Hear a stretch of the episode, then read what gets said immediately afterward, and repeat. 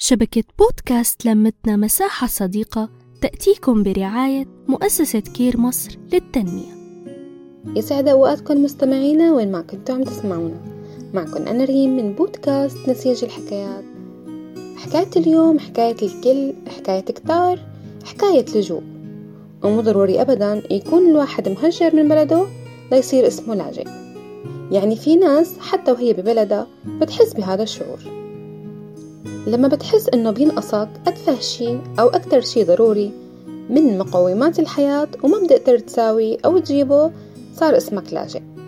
ولما بتحس بالحنان والعاطفة والحب وما بتلاقي مين تلجأ له وتعبر له عن هذا الشعور صار اسمك لاجئ.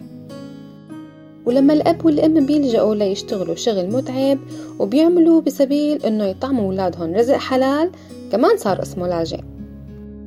ولما نحاول ما ننجر ورا مغريات الحياة ونفرق بين الحلال والحرام صار اسمه لاجئ. وكتير من هالقصص وهالما جرى. بس المسمى الحقيقي للاجئ عنا نحن المهجرين كل مما سبق. كل حدا ترك بيته وبلده وذكرياته صار اسمه لاجئ أو مهجر لسبب بسيط وهو العيش بحياة كريمة. والأكيد من هالموضوع إنه ما في حدا ترك تراب وطنه كرمال يترفه أو سياحة مثلا أو ليتسمى لاجئ. معكن أنا إنه كتير دول احتضنت اللاجئين وفتحت أبوابها إلهن من بلاد عربية وأوروبية وبلاد كنا منتمنى نزورها. أو ما منفكر إنه بيوم أصلا نشوفها وهلأ صرنا فيها وعم نتعايش مع الوضع بشكل طبيعي. النزوح أو اللجوء كلمة كتير صعبة على كتير. على كتير من اللاجئين أو النازحين يلي ما بيحبوا هالكلمة وأول هون هي أنا.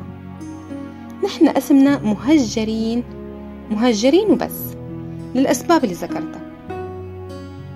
تهجرنا وخاطرنا بحياتنا من نختار البحر ليحتضنه ومن نختار الصحراء وأحلاهما مر.